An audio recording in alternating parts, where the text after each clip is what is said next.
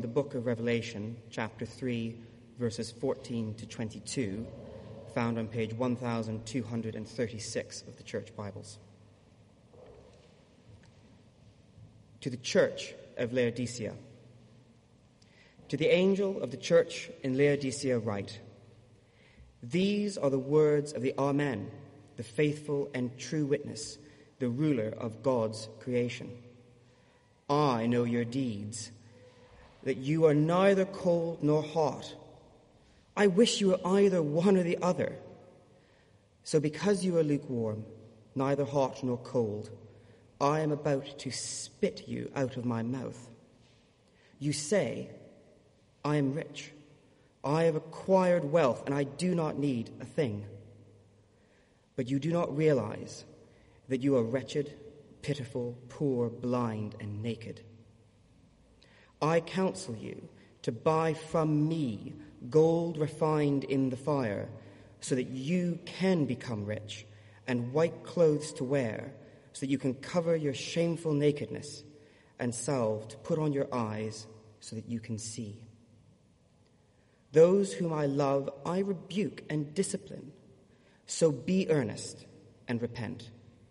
Here I am. I stand at the door and knock. If anyone hears my voice and opens the door, I will come in and eat with that person, and they with me. To the one who is victorious, I will give the right to sit with me on my throne, just as I was victorious and sat down with my Father on his throne. Whoever has ears, let them hear what the Spirit says to the churches. This is the word of the Lord.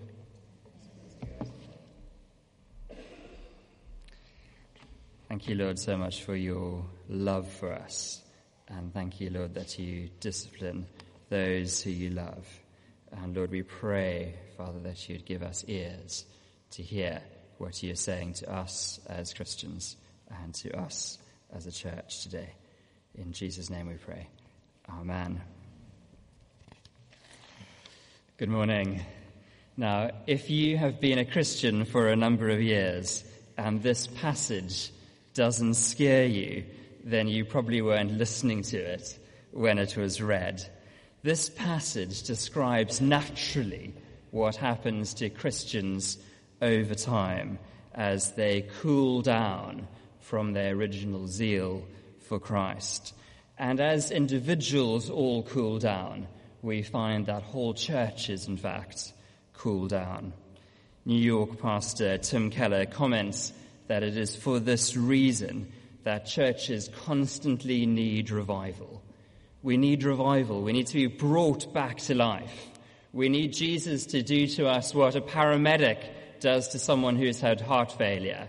We need those paddles put on us and to be shocked again back into life. We need not to be those people who find ourselves going through the routines of a religion that sap us but those who come back to life, come back to a place who are fired up. Because either we end up fired up for Christ or we end up dead. This passage might describe the warm but nominal Christianity that this country is famous for and is constantly pulling a church like St. Michael's towards it and Christians like you and me towards it. So let's take notice of what's going on in Laodicea and, uh, and heed Jesus' advice to them. Now, this passage is renowned for the imagery of the door, which we find in verse 20, where Jesus stands and knocks. And you might have even gone into Keble College Chapel in Oxford, into that little side chapel, and had a look at the Holman Hunt painting, which hangs there and is meant to depict this image. The painting is made to depict um, Jesus standing at the door of the unbelieving heart. And Jesus stands and he knocks, but there's only a latch on the inside and, and not the outside. So he'll wait patiently until the door is opened for him. But this common uh, interpretation, in fact, is undermined by two things that we find in the passage. And the first is simply that this letter is a letter to a church, to a group of believers. It's not a letter to an unbeliever. And the second thing that undermines this common interpretation comes from verses 7 and 8, which Nick preached for us last week, um, which is that Jesus is the one who holds the keys to the door. Jesus is the one who is able to stick his key into the door, to open, his, open the door, and let himself into your heart. And it is true to say that, that Jesus doesn't force himself in on anyone who is unwilling. He has given us free will. But it's also true to say that grace is first and forever um, a, a gift that he gives us and comes from him. Salvation is a gift of free grace. Jesus is the one who puts the key into our lock, who unlocks the door and lets himself in, so that we find that we have faith to believe. And even our channel for believing, which is faith, is a gift from him. So we find we don't earn our salvation, we don't work for it. Jesus is the only one who worked for our salvation, and that work was done on the cross. So this door that he knocks on in the letter that we have before us isn't the door of the unbeliever, but the door of the believer, or rather, the believing church. And, and this is a crazy statement to make. And you might say to me, what's going on here, Guy? What's happening here that Jesus is outside rather than being inside the believing church or the heart of the believer? You see, I believe that Laodicea is um, a place where, where Christians found that Jesus had unlocked the doors to their hearts and that he had walked in. By faith, they had believed. And then, as they continued to live their lives, going to church, being part of a house church, being part of a home group, reading their Bibles in the morning, maybe even sitting on the church council, they had found that they had slowly pushed Jesus out of their lives and out of the church. And now he stands on the outside of the door, knocking and wanting to come in. And we can imagine him being pushed down this aisle in front of me, pushed and pushed and pushed until he gets to those wooden doors. And then we push him out through those doors and we close the doors. And every so often you'll hear him knocking, but he is on the outside. Knock, knock, knock. And isn't it ironic? This is a church that the letter is being addressed to. It's a church and it doesn't contain Jesus. But these churches without Jesus exist all over the world. And as Keller tells us, it's the natural state that the church finds itself into when it cools down. It cools down from faith and relies increasingly on its own abilities. So we find in this passage that in fact there are three ways to live, and these three ways to live are going to be our headings today. The first way is the way of irreligion. The second way is the way of religion. And the third way is the way of the gospel. These three ways to live. So firstly, the way of irreligion. Have a look in verse 14. We read, To the angel of the church in Laodicea, write. It is to Laodicea that Jesus is writing. Every church, every people, every person has its own unique history, which um, is impacted by its location and a number of other factors around it. Laodicea was a prosperous city, and in fact, the leading city of the southern region of Phrygia. It was famous for many things, including banking, uh, its medical school, and its cloth production.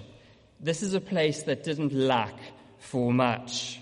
Also, geographically, it is famous for containing these beautiful limestone cliffs which had been formed over time as water from the hot springs of the nearby Hierapolis uh, spilled down and traveled uh, towards Laodicea and deposited um, their salts as the water cooled down, passing uh, this location.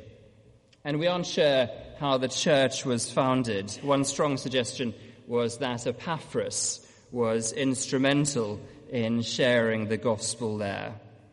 But we do know that the gospel of salvation through Jesus had been shared with those who held onto pagan beliefs and superstitions. Jesus put his key in the lock of the door and he turned his key. The door opened and they moved from irreligion to faith in the gospel. And what joy they found! What warmth they had! What fire they had for Jesus as they came to faith in him. In our previous church, we ran an Alpha course uh, over a number of evenings in a coffee shop. And one man, a, a policeman, a large burly chap, came to faith in Jesus. And the effect was just obvious for everyone to see. In fact, it is so obvious that when he went to pick his daughter up from his ex-wife, his ex-wife accused him of having fallen in love. And Phil came in the next week with this massive smile across his face. And he said he just wanted to say to his wife he was in love. He was in love with a man, in fact, and that man was Jesus. That's the effect of Jesus putting his key into the lock and turning it. The effect of faith in Jesus, that warmth, that passion, that fire, that love, that joy. And so the first way uh, to live the way that the Laodiceans had been living before they put their faith in Jesus was the way of irreligion. The second way to live is the way of religion. In verse 16, Jesus says, I know your deeds, that you are neither cold nor hot. I wish that you were one or the other. So because you are lukewarm, neither cold, nor hot nor cold, I am going to spit you out of my mouth. Religion is what is left over when our zeal for Jesus, our faith, has withered like water from the hot springs that have cooled down by the time they reach Laodicea. We are just going through the motions, and we are adamant that no one should change our routine of religion. We don't want anyone to change our worship services because they are all we have to rely on. What if our routine of worship changes? What are we going to have left with? Will our Christianity fall apart, we ask? The reformer Martin Luther understood religion to be what our hearts default to. And Tim Keller comments that even irreligious people earn their acceptability and sense of worth by living up to a set of values. That is moralism. Even irreligious people earn their acceptability, earn their sense of worth by living up to a set of values. That's what the heart defaults to. And I believe that the strong push that we see across Europe of climate change activism is largely, partly, uh, due to the religious vacuum which exists in Europe. Don't get me wrong, climate change is something that we need to be serious about. But I think it partly comes from this desire for moral performance, or more specifically, comparative moral performance. And that's what religion is in a nutshell. We're called to care for creation right from Genesis 1, and we're going to speak more about this next week. But as Christian philosopher Dallas Willard writes, we can only love adequately by taking as our primary aim the integration of our rule, how we live and care for creation, with God's rule, And that is why he says love for neighbor is second and not the first commandment, and why we're told to seek first the kingdom, to seek first the rule of God. There's a reason why loving God comes before loving our neighbor. And if we reverse the order, or if we forget to do the first, we are left with religion.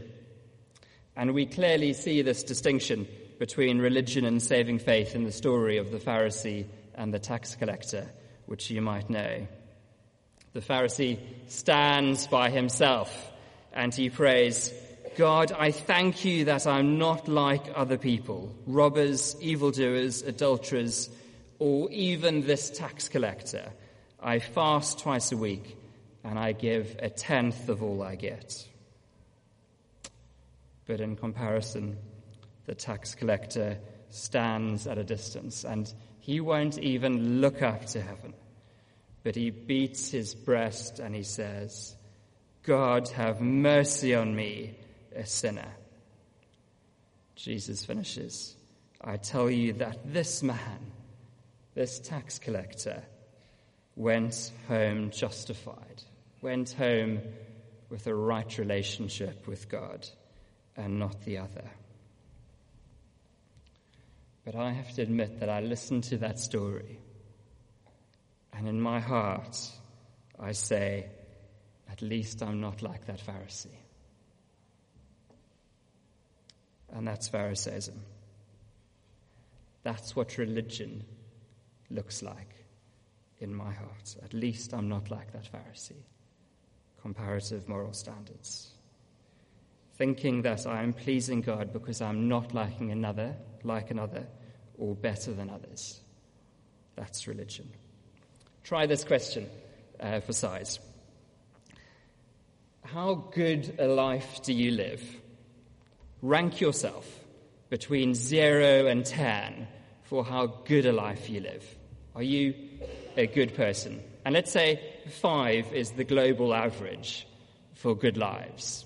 Where do you sit on this standard of, of zero to ten? How good is your life? My natural inclination is to give myself a six or a seven, a little bit better than the average. But you see, that is not the story of the gospel. That's not gospel living. Jesus says that we're all zeros. As Paul writes in Romans 3, verse 10, there is no one who is righteous, no one who is good, not even one. We are all zeros, and Jesus is a 10. And on the cross, Jesus offers this exchange. He says, Give me your zeros. Give me your nothing. And know that you're giving me nothing. And I'll give you my ten. That's what he offers us. We hand over nothing and we get everything. And that's what that tax collector understood. And the Pharisee didn't. Richard Lovelace writes about how we have a theoretical commitment to the doctrine of justification that we are saved by grace alone. But practically, day to day, we rely on our sanctification for justification. Our sanctification, we practically we think that we're acceptable to God because we go to church, because our recent performance has been pretty good, because we read the Bible, because we give, because we serve. And so often this is a comparative exercise. At least I do better than those around me. At least I'm not like that Pharisee. At least I'm not like that tax collector. And so we find that we're doing religion, we're going through the motions, and we're looking to ourselves and our performance rather than Jesus and what he did for us on the cross for our peace. But we've pushed Jesus We've pushed him out of our lives. We've pushed him out of our hearts. And we've pushed him down the aisle and through the doors and out of our churches. An agnostic friend of mine at university once said to me over a coffee, Guy, you enjoy going to church because you're good at it. Wow, how that irritated me. I wanted him to know that he had got Jesus upside down. We come to Jesus because we know that we're the opposite of good. We come to him empty-handed with nothing to offer. We can't hold to a gospel of grace and be good at church. But yet his statement puffed me up, and I spotted that he had perceived something in me that I hid from myself. There's this unhealthy part of me that had treated church like I treat the rest of life, like a competition, and I felt like I was near the front of the race. And that's what it feels like to push Jesus out, to turn life giving, saving faith into deadly religion. It feels so good. You can be good at it, but yes, it leaves you on the ground, spat out. Verse 17 You say, I am rich, I have acquired wealth, I do not need a thing. But you do not realize that you are wretched, pitiful, poor, blind, and naked. Why does the Laodicean church need to have faith? They're self sufficient with their banks, their medical school, and their cloth factories. But Jesus sees their true spiritual state, their self sufficiency, their self reliance. And it's meant that they've pushed Jesus out so that actually they're poor, blind, and naked. Faith has gone, and all that remains is religion. And religion will not save them. No one has ever been saved by religion. No one has ever been saved by religion. Jesus didn't come to start another religion. Christianity was only recognized as a religion well after Jesus died. But still, Christianity, the religion, does not save people. People are saved by putting their faith in Jesus, who was fully God and fully man, who died to offer this exchange. Your zero, your nothing, for his ten. And this exchange has the effect of those paramedic paddles, bringing life to us now, a life that starts now and continues through eternity to the time we're on the new earth. So, the first way to live is irreligion. The second way to live is religion. And the third way, finally, the gospel. So, the one who is creator of the world and judge of all offers advice. He could demand, he could command, but rather he is tender and he offers counsel. In verse 18, he says, Buy gold refined in the fire so that you can become rich, and white clothes to wear so that you can cover your shameful nakedness, and put salve, uh, sorry, and salve to put in your eyes so that you can see. Those who I love, I rebuke and discipline, he says. Jesus is calling the Laodiceans to turn back to him, to rely on him to provide for them, not their own resources. Where is your faith? Is it in your own abilities? Is it in your strength? Is it in your bank balance? Is it in your health? Turn to Him, interact with Him, open the door, bring Him back into your life.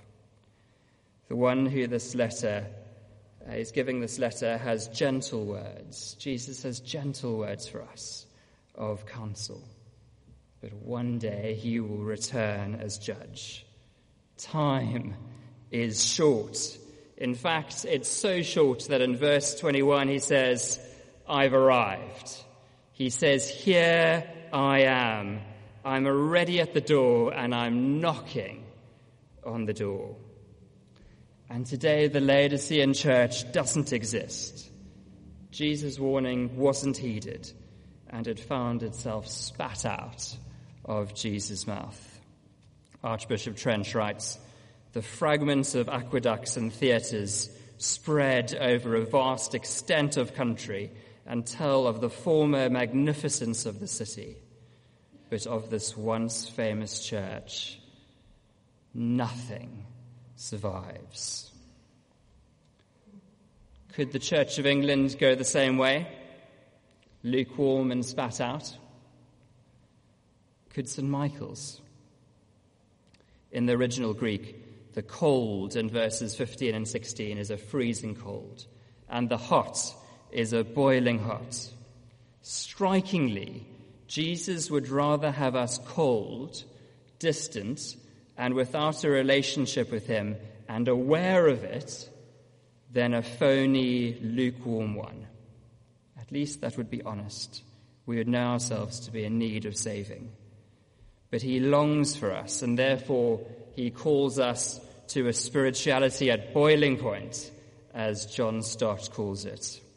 This isn't fanaticism, which Stott says would be an unreasoning and unintelligent wholeheartedness, the running away of the heart with the head.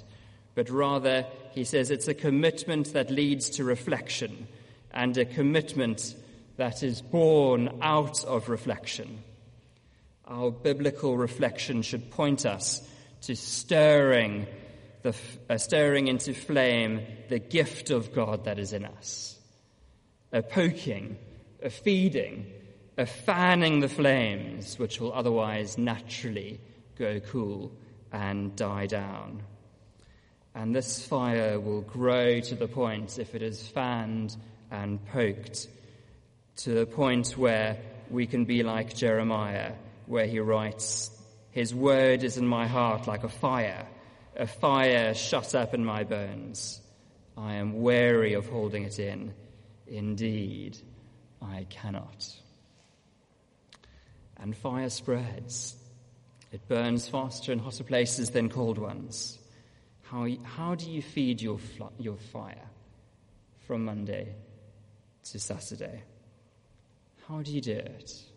How you feed your fire from Monday to Saturday will determine the fire that you have on a Sunday. So let's open our doors and invite Jesus back in. Let's take up his offer of eating with us. Let's have us, let's have him as our daily companion. Uh, the missionary in uh, the Philippines, Frank Laubach, in 1930s, uh, wrote of how he focused on Jesus for one second out of every minute every day. And he said after four weeks, I feel simply carried along each hour doing my part in a plan which is far beyond myself. The sense of cooperation of God in the little things is so astonishing for me, for I never felt this way before. I need something and I turn around and I find it waiting for me. I must work to be sure, but there is God working along with me. Far from shutting Jesus out, he had Jesus as his companion every minute. Far from working in his own strength, he was relying on Jesus. Far from getting cold, he got hotter and hotter with zeal for Christ. So, what are we going to do? Let's open the doors. Let's Jesus in. Let's let him in. And let's take up his invitation of eating with us. Let's not live lives of irreligion. Let's not live lives of religion, but let's live lives that are gospel focused. And just imagine if we let Jesus into everything that we do, Monday to Saturday, into our friendships, into our tasks at work, into looking after the family, into our book club, into gym, into relaxation, into our holidays. Just imagine the heat that would generate. Imagine those flames that would move from us onto others and set them ablaze for Christ. Just imagine bumping into someone who's a little bit colder and warming them up. And just imagine as we burn hotter and hotter with zeal for Christ, what the impact would be when we come together on a Sunday. We'd have a bonfire. Let's pray.